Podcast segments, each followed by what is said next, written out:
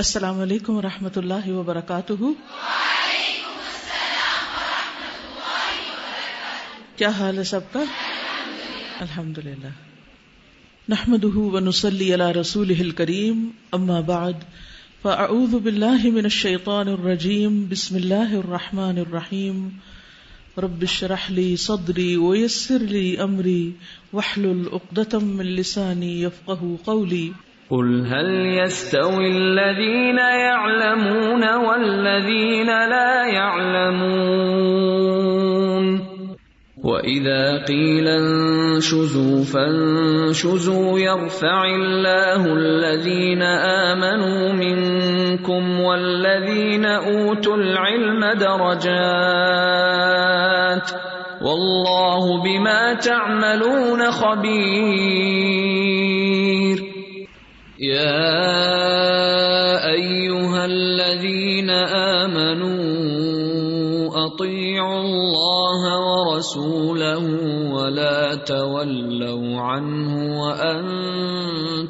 تسم کتاب المغازی حدیث نمبر فائیو ایٹی نائن حدثنا نئید ابن شرح حدثنا السو انل مقبری ان ابی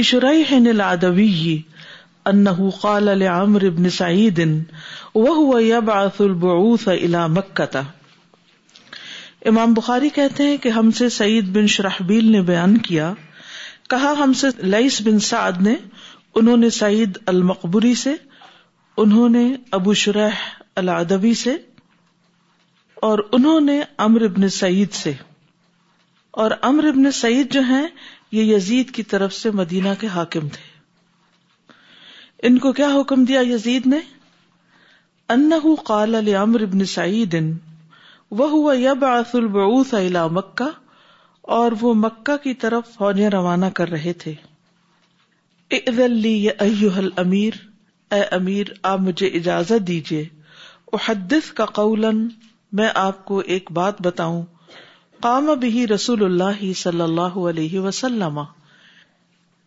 کہ جو رسول اللہ صلی اللہ علیہ وسلم نے بیان فرمائی الغدا صبح کے وقت من یوم الفتح فتح مکہ کے دن یعنی میں آپ کو ایک حدیث سناتا ہوں جو نبی صلی اللہ علیہ وسلم نے فتح مکہ کے دن ہم سب کو ارشاد فرمائی تھی سمعت ہوں ادنا جس کو میرے دونوں کانوں نے سنا وباہ قلبی اور میرے دل نے اس کو یاد کر لیا وہ اب ہو آئی نہ آیا اور دیکھا اس کو میری دونوں آنکھوں نے یعنی نبی صلی اللہ علیہ وسلم جب یہ حدیث بیان کر رہے تھے تو میں آپ کو دیکھ بھی رہا تھا تو یہاں بسر سم اور قلب سبھی کا ذکر ہے کیونکہ علم حاصل کرنے کے لیے اور علم کو محفوظ کرنے کے لیے ان تینوں چیزوں کی ضرورت ہوتی ہے تو صحابہ نے کس طرح نبی صلی اللہ علیہ وسلم کی احادیث کو یاد رکھا کہ انہوں نے سنا بھی بھی بھی دیکھا آپ کو اور اس کے ساتھ ساتھ یاد کیا ہی نہ تکلم جس وقت آپ نے اس کے بارے میں کلام فرمایا ان حمد اللہ و اثنا علیہ کہ بے شک انہوں نے اللہ سبحان تعالی کی حمد بیان کی وہ اثنا علیہ اور اللہ پر سنا بھیجی یعنی اللہ سبحان تعالی کی حمد و سنا کی ثم مقالا پھر فرمایا ان نمک کا تھا اللہ بے شک مکہ کو اللہ نے حرام کرار دیا ولم یحرم ہناسو اور اسے لوگوں نے حرام کرار نہیں دیا یعنی آپ نے کیا فرمایا کہ مکہ کی حرمت کس نے قائم کی اللہ نے لا یحل امر نہیں حلال کسی بھی انسان کے لیے یو امن بلّہ ولیوم یوم جو اللہ اور یوم آخرت پر ایمان رکھتا ہے کا بحا بحا دمن کہ وہ وہاں خون بہائے ولا یا شجرن اور نہ وہاں وہ درخت کاٹے ان عہد ان ترقا سا رسول اللہ صلی اللہ علیہ وسلم فیحا اور اگر کوئی رخصت حاصل کرے رسول اللہ صلی اللہ علیہ وسلم کے اس میں قتال کی وجہ سے کہ آپ نے کچھ لوگوں کو وہاں قتل کیا تو اس کی رخصت اگر آپ کو تھی تو اس سے دوسرے لوگ بھی رخصت لینے کی کوشش کرے فقول لہو تو تم اس کو کہو ان اللہ بے شک اللہ نے ازین اللہ رسول ہی اجازت دی تھی اپنے رسول کو ولم یا اور تمہیں اجازت نہیں دی تھی اس نے یعنی یہ امر خاص ہے کس کے ساتھ رسول اللہ صلی اللہ علیہ وسلم کے ساتھ وہ لہو فی ہی من اور بے شک اس نے آپ کو اجازت دی تھی اس میں دن کی ایک گھڑی کے لیے پورا دن بھی نہیں ایک دن اور رات بھی نہیں چند دن بھی نہیں بس دن کے کچھ حصے کے لیے اس کو حلال کیا گیا تھا وقد عادت حرمت قدآما تو اس کی حرمت آج پھر لوٹ آئی یعنی تھوڑی دیر کے لیے حلال ہونے کے بعد دوبارہ حرام ہو گئی کا بل امس جس طرح کل تک اس کی حرمت تھی ولی شاہد الغائب اور چاہیے کہ پہنچائے جو حاضر ہے اس کو جو غائب ہے جو سامنے لوگ سن رہے ہیں انہیں چاہیے کہ میری یہ بات دوسرے لوگوں تک پہنچا دیں اور صحابہ نے اس فریضے کو ادا کیا اسی وجہ سے ابو شرح جو ہے یہ حدیث آگے بیان کر رہے ہیں فقیل علی ابی شرح ابو شرح سے کہا گیا ماضا قال لکا امر تو امر نے پھر تجھ سے کیا کہا جب تم نے یہ حدیث اس کو سنائی کالا اس نے کہا کالا انا عالم بدالی کا من کا یا ابا شرح اے ابو شرح میں اس بارے میں تم سے زیادہ جانتا ہوں ان الحرم لا يعيد عاصيا بے شک حرم کسی گناہ گار کو پناہ نہیں دیتا یعنی حرم میں کوئی گناہ گار نہیں رہ سکتا ولا فار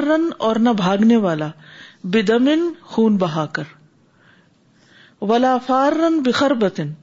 اور نہ بھاگنے والا کوئی خرابی کر کے قال ابو عبد اللہ امام بخاری نے کہا الخر البلیت خربہ کمانا خرابی بلیا کا ہے بلیا ویسے تو مانا بلا ہوتا ہے اور بلا میں ہر قسم کی خرابی فساد اور چوری چکاری ڈاکہ یہ سب چیزیں آتی یعنی کوئی چور ڈاکو یہاں آ کے چھپ نہیں سکتا اور نہ ہی کوئی خون بہانے والا یعنی قاتل تو اس حدیث سے جو امام بخاری بتانا چاہتے ہیں یا جو چیز بتانا مقصود ہے وہ یہ ہے کہ مکہ کی ایک حرمت ہے مکہ ایک حرمت والا مقام ہے اور وہاں پر کسی کو اجازت نہیں کہ وہ کسی کا خون بہائے بنیادی طور پر جیسا کہ آپ جانتے ہیں کہ قرآن مجید میں مکہ کی حرمت کا ذکر آیا ہے سورت البلد میں آتا ہے لا اقسم بحاد البلد و ہلوم بحاد البلد نہیں میں اس شہر کی قسم کھاتا ہوں اور آپ اس شہر میں اترنے والے ہیں یعنی آپ اس کو عنقریب فتح کر لیں گے یہ سورت مکی ہے اور ابتدائی دنوں کی ہے اس وقت آپ کو خوشخبری سنا دی گئی تھی کہ ایک دن آئے گا کہ آپ اس شہر میں پھر اتریں گے ایک اور مانا یہ بھی کیا جاتا ہے کہ آپ اس کی حرمت کو حلال کرنے والے جو اللہ سبحان تعالیٰ نے آپ کے لیے دن کے ایک حصے میں حلال کی تھی اسی طرح امن والا گھر ہے یہ وہ اس جال نلبئی تمسا بتلنا سی و امنا اور جب ہم نے اس گھر کو لوگوں کے لیے لوٹ کر آنے کی جگہ اور سراسر امن بنا دیا یعنی یہاں پر امن ہی امن ہے وہ ایک ایسا زون ہے کہ جس میں پیس ہی پیس ہے انسان وہاں جا کر روحانی سکون بھی محسوس کرتا ہے اور اس کے انوائرمنٹ میں بھی ایک خاص قسم کا امن محسوس کرتا ہے اسی طرح سورت البو سکسٹی سیون میں فرمایا اولم یرو انا جالنا ہر امن وَيُتَخَطَّفُ النَّاسُ مِنْ حَوْلِهِمْ أَفَبِالْبَاطِلِ يُؤْمِنُونَ وَبِنِعْمَةِ اللَّهِ يَكْفُرُونَ اور کیا انہوں نے دیکھا نہیں کہ بے شک ہم نے ایک حرم امن والا بنایا ہے جبکہ لوگ ان کے ارد گرد سے اچک لیے جاتے ہیں یعنی مکہ کے اندر امن ہے جبکہ مکہ کے آس پاس کے علاقوں میں قافلے اچک لیے جاتے ہیں ڈاکے ڈال لیے جاتے ہیں قتل و غارت ہوتی رہتی ہے حیرت کی بات ہے کہ ارب جیسے اس ملک میں جہاں ہر طرف قتل و غارت تھی وہاں اللہ نے ایک خطے کو بالکل امن والا بنا دیا اور یہ اللہ کی نشانیوں میں سے ایک نشانی ہے تو کیا وہ باطل پہ ایمان لاتے ہیں اور اللہ کی نعمت کی ناشکری کرتے ہیں تو بیسیکلی یہ اللہ کی نعمتوں میں سے ایک نعمت ہے کیا اس گھر کا اس جگہ کا امن والا ہونا اب دیکھیے اس وقت بھی ابھی ریسنٹلی جو لوگ ہر جمرے سے ہو کر آئے ہیں انہوں نے دیکھا ہوگا کہ ایک شہر میں لاکھوں کی تعداد میں لوگ ہوتے ہیں لیکن کسی قسم کا خوف نہیں ہوتا ورنہ آپ دیکھیں کسی بھی جگہ پر اگر کچھ کراؤڈ جمع ہو جائے تو انسان کو ایک عجیب سی حیبت ہونے لگتی ہے خوف سا آنے لگتا ہے کہ اگر یہ سارے دوڑ ہی پڑے کسی طرف تو کیا بنے گا پھر اسی طرح یہ خوف پڑ جاتا ہے کہ پتہ نہیں کھانے کو کہاں سے ملے گا یا اور ضروریات کیسے پوری ہوں گی لیکن وہاں اللہ کی رحمت سے انسان ہر سال ایک سال نہیں دو سال نہیں ہر سال اور نہ صرف یہ کہ حج پہ بلکہ اب آپ دیکھیں کہ عمرے کے لیے بھی ٹھٹ کے ٹھٹ لگے ہوئے ہوتے ہیں تو یہ اللہ کی نشانی میں سے ایک نشانی ہے اور ہم جانتے ہیں کہ اللہ تعالیٰ نے اس گھر کو لوگوں کے لوٹنے کی جگہ بنایا ہے اس کی طرف پلٹ کر آتے ہیں اور اس کی طرف آنے سے کبھی بھی ان کا دل نہیں بھرتا جب بھی یہاں سے جاتے ہیں تو واپس آنے کی تمنا لے کے جاتے ہیں کہ پھر کب آئیں گے اور دعائیں کرتے ہوئے آتے ہیں کہ یا اللہ تو پھر یہاں پر لے کر آنا کیونکہ اللہ سبحان و تعالیٰ نے اس گھر کی محبت لوگوں کے دلوں میں ڈالی ہے یہ بھی اللہ کا ایک رسک ہے کہ اللہ نے وہ جگہ جس کے اندر دنیاوی یا ظاہری اعتبار سے کوئی اٹریکشن نہیں ایک چکور سا کمرہ ہے زمین سے اٹھا ہوا جس پہ کالا گلاف ہے یعنی وہاں پر کوئی اور مونیومینٹس نہیں مکہ میں یا اور کوئی تاریخی بہت سی یادگاریں نہیں یا کوئی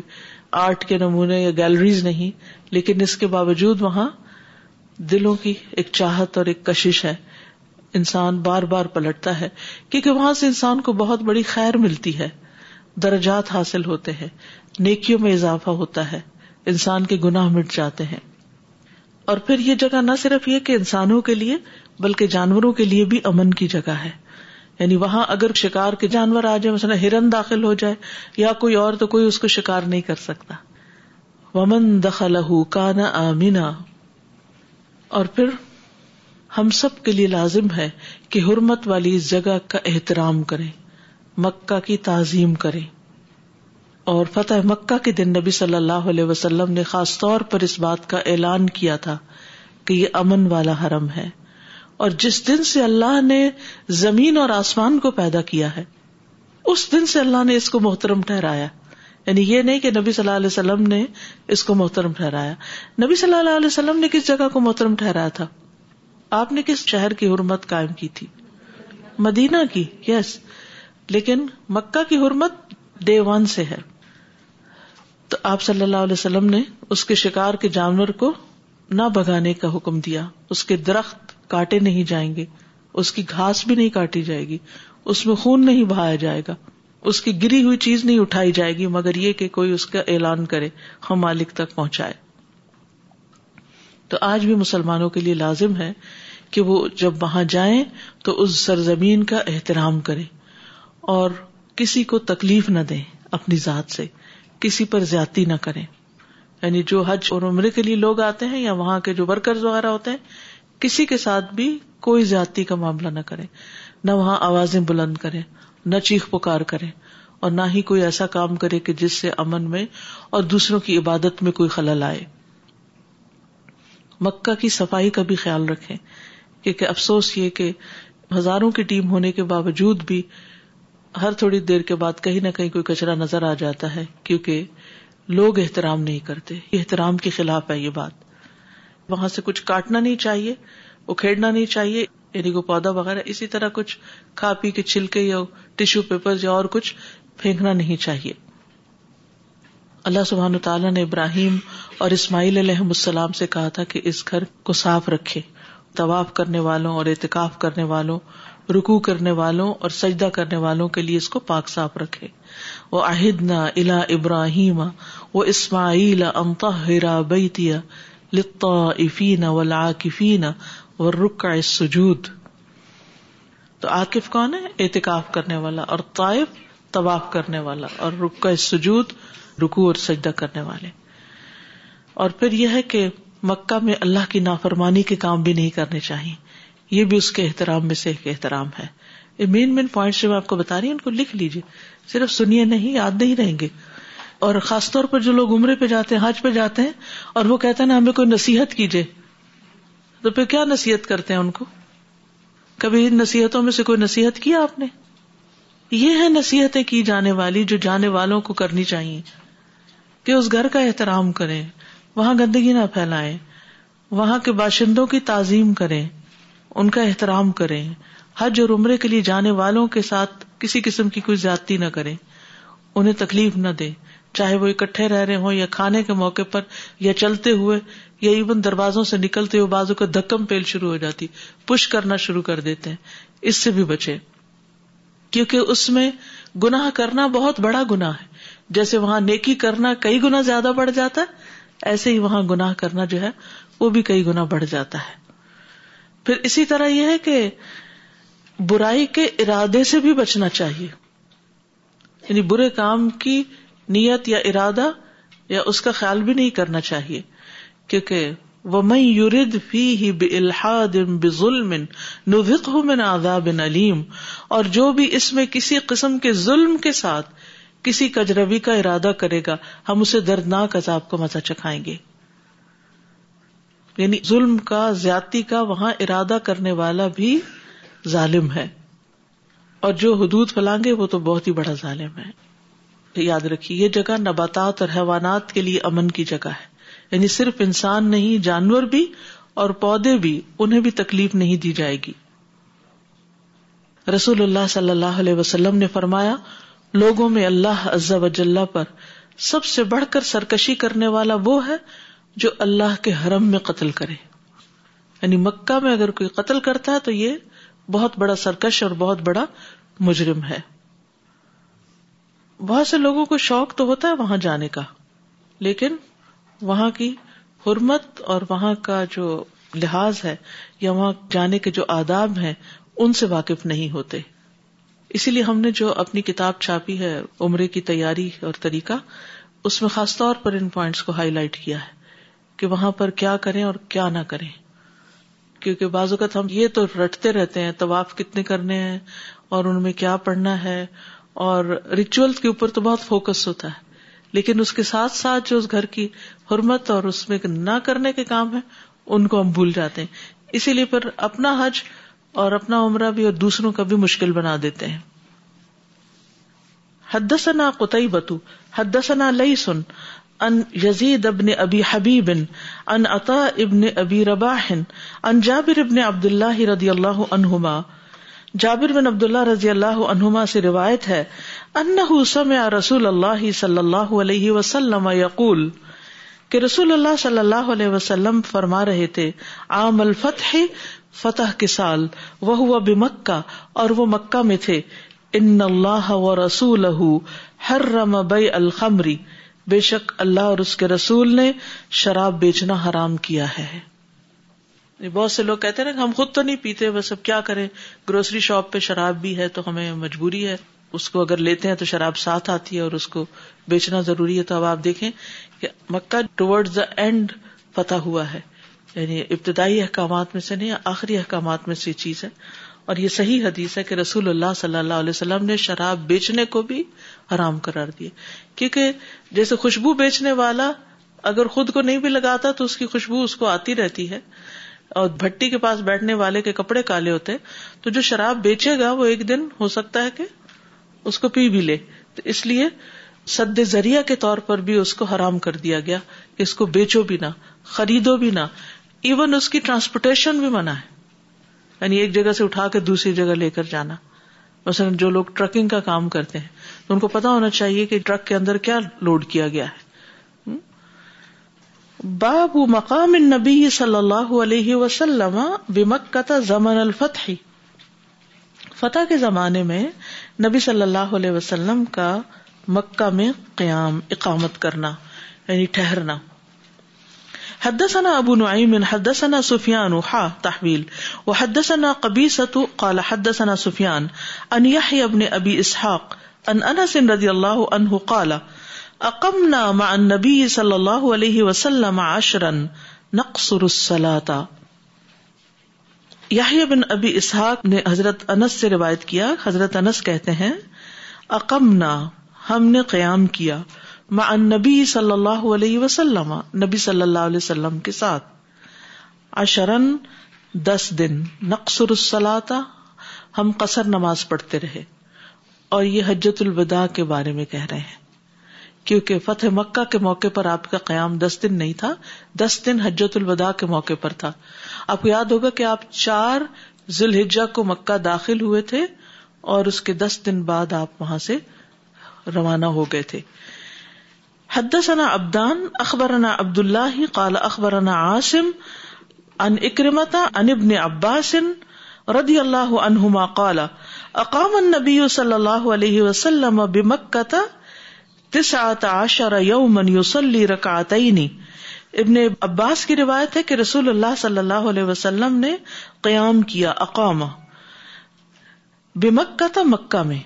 کتنا تس آتا یومن انیس دن یوسلی رکاطئنی آپ دو دو رکتے پڑھتے رہے یعنی قصر نماز پڑھی تھی آپ نے ٹھیک ہے حدثنا احمد بن یونس حدثنا ابو شہاب ان عاصم اکرمت ان ابن عباس رضی اللہ عنہما قال اقبنا مع النبي صلی اللہ علیہ وسلم سفر تسع ابن عباس کہتے ہیں ہم نے قیام کیا نبی صلی اللہ علیہ وسلم کے ساتھ ایک سفر میں انیس دن نقصر نقصرتا ہم نماز میں قصر کرتے تھے وقال ابن عباس اور ابن عباس کہتے ہیں ونحن نقصر ما و بہین تسع عشرتا اتممنا ابن عباس کہتے ہیں کہ جب ہم انیس دن کہیں ٹھہرتے تو قصر کرتے انیس سے زیادہ ٹھہرتے تو پھر ہم اس کو پورا کرتے ٹھیک ہے تو یہاں چونکہ نماز قصر کا ذکر آ گیا اس لیے مناسب ہے کہ ہم قصر نماز کے بارے میں کچھ باتیں کریں اگر آپ پسند فرمائے تو کیونکہ یہ ایسا موضوع ہے کہ جس میں ہر ایک کو میں نے کنفیوز پایا اور میں نے بارہا اس بارے میں پڑھا سوال کیے جاننے کی کوشش کی کیونکہ میں ہزار سے زیادہ سفر میں ہوتی ہوں تو پھر انسان کو سمجھ نہیں آتی کہ اب کیا کرے اور دل میں ایک خلش سی رہتی ہے اب آپ دیکھیے کہ ایک موقع پر آپ دس دن رہے ہیں اور آپ نے قصر کی اور ایک موقع پر آپ انیس دن رہے ہیں اور آپ نے قصر کی تو پھر حکم کیا ہے یہ قصہ کیا ہے قرآن مجید میں جو قصر کی بات آتی ہے وہ غرب تم فل ارد فلئی سا علیہ کم منسلاتی یعنی اس کا مطلب کیا ہے کہ اگر تم زمین میں سفر کر رہے ہو تو تم پر کوئی گناہ نہیں کہ تم نماز کم کر لو قسر کر لو رائٹ لیکن یہاں ساتھ ہی ذکر کیا گیا کہ اگر تمہیں ڈر ہو کہ دشمن تمہیں فتنے میں ڈالے گا یعنی خوف کی نماز بھی بیچ میں آ جاتی ہے لیکن احادیث سے پتہ چلتا ہے کہ نبی صلی اللہ علیہ وسلم نے صرف جنگ کے موقع پر نہیں بلکہ جنگ کے ساتھ ساتھ امن کے موقع پر بھی قصر کی اور یہی ہمارے لیے سنت ہے مسند احمد میں ابن عباس کی روایت ہے کہ رسول اللہ صلی اللہ علیہ وسلم نے مدینہ سے سفر کیا آپ کو اللہ وجل کے علاوہ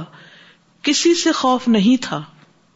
لیکن پھر بھی آپ نے واپس لوٹنے تک دو دو رکتیں نماز ادا کی تو اس سے کیا پتا چلتا ہے کہ قرآن مجید میں خوف کا ذکر ہے فتنے کا ذکر ہے لیکن نبی صلی اللہ علیہ وسلم کا عمل ہمیں کیا بتاتا ہے کہ آپ نے خوف کے علاوہ بھی امن کی حالت میں دو دو رکتیں ادا کی اور مسنت احمد کی روایت صحیح ہی روایت ہے مسن ہی کی ایک اور روایت ہے ابن عباس رضی اللہ عنہما سے مروی ہے کہ ایک مرتبہ کچھ لوگوں نے ان سے سفر میں نماز کے بارے میں پوچھنا شروع کر دیا کہ ہم کیا کریں سفر میں تو انہوں نے فرمایا کہ رسول اللہ صلی اللہ علیہ وسلم اپنے گھر سے نکلنے کے بعد یاد رکھیے حدیث میں کیا آ رہا ہے اپنے گھر سے نکلنے کے بعد واپس آنے تک دو رکت نماز ہی پڑھتے رہے ٹھیک ہے اسی لیے بعض صحابہ نے مہینوں تک بھی قصر کی حضرت انس سے روایت ہے کہ رسول اللہ صلی اللہ علیہ وسلم کے صحابہ رام ہرمز میں رام ہرمز علاقے کا نام ہے نو مہینے مقیم رہے اور نماز قصر ہی ادا کرتے رہے ابن عمر سے روایت ہے کہ ہم پر برف باری ہوتی رہی جبکہ ہم چھ ماہ تک آزر بائی جان میں ایک غزبہ میں شریک تھے ابن عمر نے کہا ہم دو دو رکتیں پڑھتے رہے ابن عباس کا فتویٰ موسا بن سلم حزلی سے روایت ہے انہوں نے کہا کہ میں نے ابن عباس سے پوچھا جب میں مکہ میں ہوں اور امام کے ساتھ نماز نہ پڑھوں تو پھر کیسے نماز پڑھوں تو انہوں نے جواب دیا دو رکتے یہی ابو القاسم صلی اللہ علیہ وسلم کی سنت ہے اکثر لوگ جب مکہ پہنچ جاتے ہیں پھر وہاں سے میسج کرتے ہیں پلیز ہمیں بتا دیجیے کہ اگر ہم حرم میں نہیں نماز پڑھ رہے گھر پڑھ رہے ہیں یا کہیں اور پڑھ رہے ہیں تو پھر کتنی پڑھے کسر ہوگی یا نہیں اکثر جس میں جا کے کنفیوز ہوتے ہیں تو آپ ابھی سے پکا کر لیجیے جانے سے پہلے ابن عباس کا یہ فتوا ہے کہ وہاں پر حرم میں اگر نماز پڑھیں گے امام کے پیچھے پڑھیں گے تو پوری پڑھیں گے لیکن اگر اس کے علاوہ پڑھیں گے تو کسر کر لیں گے ابو حمزہ نصر بن عمران سے مروی ہے انہوں نے ابن عباس سے کہا ہمیں خوراسان میں جہاد کی غرض سے لمبی مدت تک رہنا پڑتا ہے تو آپ کا کیا خیال ہے تو انہوں نے کہا آپ دو دو رکتے نماز ادا کریں چاہے آپ کو دس سال قیام کرنا پڑے یعنی آپ وہاں سفر ہی میں ہوں گے کیونکہ ایسی سچویشن ہوتی ہے کہ معلوم نہیں آج جا رہے ہیں کل جا رہے ہیں قصر نماز کے لیے کوئی مدت مقرر نہیں یعنی کسی صحیح حدیث سے کسی قرآن کی آیت سے کسی مدت کا تعین نہیں ہے لوگوں نے صرف اندازہ کیا کہ ہاں نبی صلی اللہ علیہ وسلم نے مکہ میں انیس دن قیام کیا لہذا انیس دن تک قصر ہو سکتی کسی نے دو ہفتے کا کہا کسی نے چار دن کا کہا لیکن اصل بات یہی ہے کہ نبی صلی اللہ علیہ وسلم کا طرز عمل اور صحابہ کا طرز عمل مختلف مواقع پر مختلف رہا ہے شیخ ابن عسمین بھی مدت مقرر نہ کرنے میں شیخ الاسلام ابن تیمیہ ہی کی پیروی کرتے ہیں اور یہ کہ انسان کو اجازت ہے کہ جب تک اللہ چاہے وہ قصر نمازی ادا کرتا رہے یہاں تک کہ اگرچہ اس کی نیت یہ ہو کہ وہ دو تین سال تک قیام کرے گا یعنی مجھے اس ایکسپیڈیشن میں دو تین سال لگ سکتے ہیں تو وہ قصر کر سکتا ہے بہت سے علماء محققین کا مذہب یہ ہے کہ کوئی سریح اور صحیح دلیل نہیں پائی جاتی جو نماز قصر کی مسافت کو مقرر کرتی ہو بلکہ شار عظیم نے سفر کی رخصتوں کو مباہ کیا ہے اس طرح کے انہوں نے سفر کی رخصتوں کو نہ تو کسی مدت کے ساتھ باندھا ہے اور نہ ہی کسی مسافت کے ساتھ عام طور پر دو چیزیں لوگ بیان کرتے ہیں اتنی مدت ہو یا اتنا دور سفر ہو تو یہ کہ حدیث میں نہ تو کسی مدت کا ذکر آتا ہے اور نہ ہی کسی مسافت کا ذکر آتا ہے جس سفر کو سفر شمار کیا جائے اس میں رخصت ہوگی اب یہاں سے اگر آپ جا رہے ہیں ڈاؤن ٹاؤن کیا اس کو آپ سفر کہتے ہیں میں ذرا آج سفر پہ جا رہا ہوں نہیں کیوں اس لیے کہ آپ ایک ہی شہر میں آپ صبح گئے شام کو واپس آ گئے یہ سفر نہیں ہے ٹھیک ہے سفر یہ ہے کہ آپ واقعی گھر سے نکل کھڑے ہوئے ہیں اور آپ سفر میں چل پڑے نبی صلی اللہ علیہ وسلم جب عمرے کے لیے جا رہے تھے یا حج کے لیے تو آپ نے ذوال سے جب احرام باندھا تھا وہیں سے قصر شروع کر دی تھی ذوال اور مدینہ کا فاصلہ بہت تھوڑا ہے چالیس میل وغیرہ نہیں ہے شیخ الوانی کہتے ہیں کہ اللہ کی کتاب میں یا حدیث رسول صلی اللہ علیہ وسلم میں کوئی شرعی نس نہیں ہے جسے قطعی اور اختلاف کو ختم کرنے والی نس سمجھا جا سکے اسی لیے تو کنفیوژن رہتی یہاں تو صرف ترجیح دینے کی بات ہے اور ہم ان لوگوں کے ساتھ ہیں جن کا یہ کہنا ہے کہ مطلق سفر ہی وہ سفر ہے جس پر سفر اور مسافر کے احکام جاری ہوتے ہیں تو یہ مسئلہ اللہ تبارک و تعالیٰ کے اس قول فمن کا نمن کم مریدن او اعلی سفر من اخر اس جیسے قول سے اخذ کیا جاتا ہے یعنی وہاں پر مریض کی بات کی گئی تو مرض پر اطلاق ہے سفر ہے تو سفر پر جیسے اللہ نے اس آیت میں بیماری کو مطلق ذکر کیا ہے یعنی کم بیماری ہو زیادہ بیماری ہو یہ بات ہے نہیں بیماری بیماری ہے یعنی جو بھی روزہ رکھنے میں دقت اور تکلیف کا باعث بنتی ہے اسی طرح سفر کو بھی مطلق ذکر کیا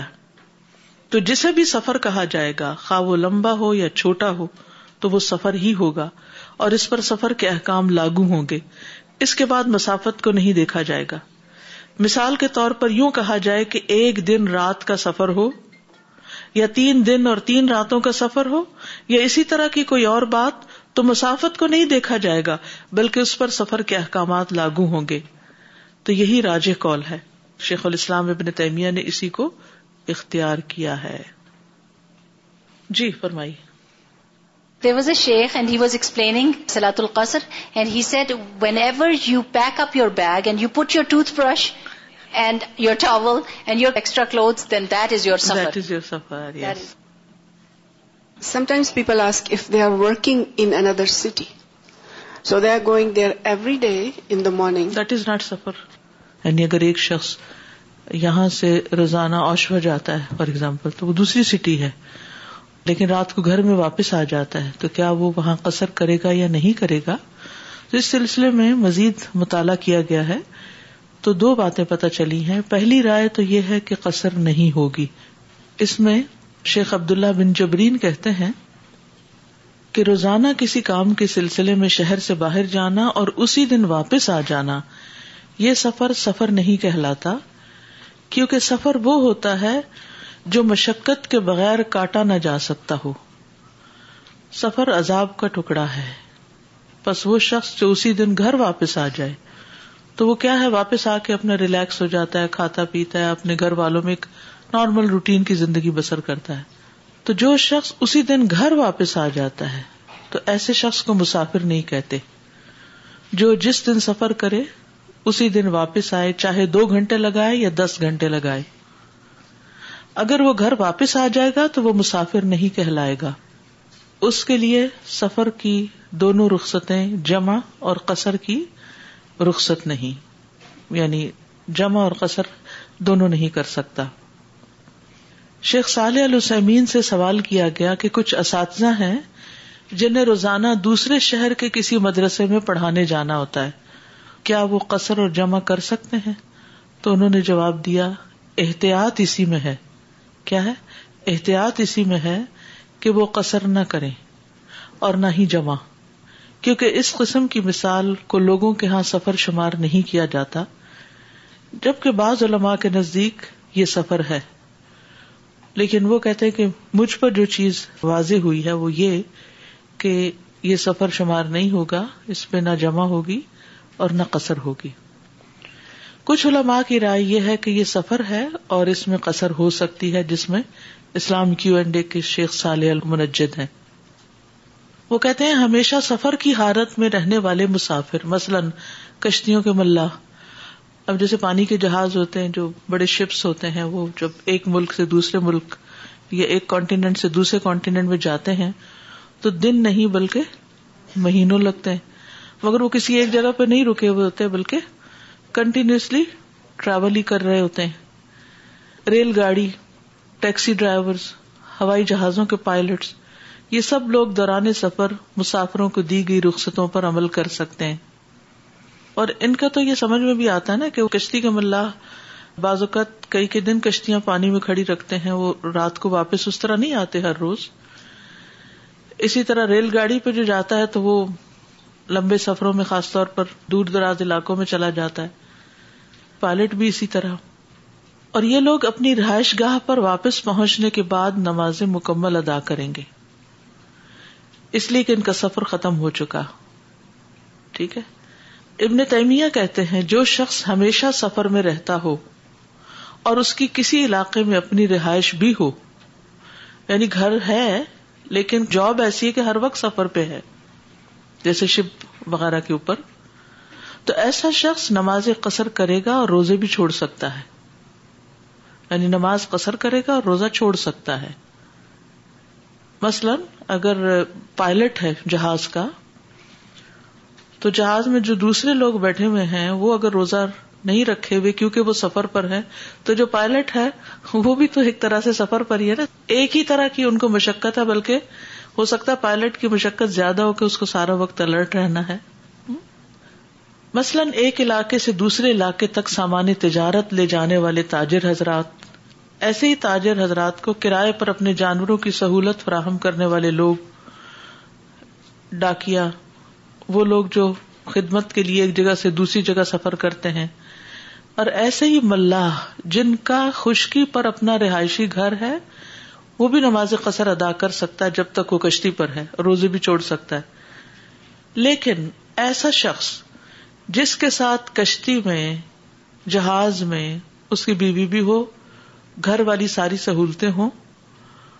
اور اس کے ساتھ ساتھ وہ ہمیشہ سفر میں رہے تو وہ نماز پوری ادا کرے گا اور روزے بھی رکھے گا اس میں کون لوگ آتے ہیں مثلاً آپ نے دیکھا ہوگا کہ کچھ لوگوں کی جاب جو ہے جیسے ریڈیو آفیسر ہوتے ہیں شپ وغیرہ پہ یا اس کے جو کیپٹنز ہوتے ہیں کسی بھی بڑے شپ کی بات کر رہی ہوں تو ان کو وہاں پر اپنی اکوموڈیشن یا رہائش کے لیے چھوٹی سی رہائش بھی ملی ہوتی ہے بڑے جہاز میں ان کی فیملی بھی وہاں رہ رہی ہوتی ہے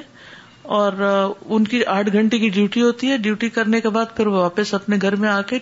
ایسے ہی رہ رہے ہوتے ہیں وہاں شپ پر جیسے خشکی پر کوئی اپنے جاب سے واپس آ کے گھر پہ رہ رہا ہو لیکن زمین چونکہ چلتی نہیں کشتی ہے تو گھر ہی مگر چل رہی ہے تو اس کا جو سفر ہے وہ سفر نہیں شمار ہوگا بلکہ کیا ہوگا گھر والا معاملہ ہو گیا نا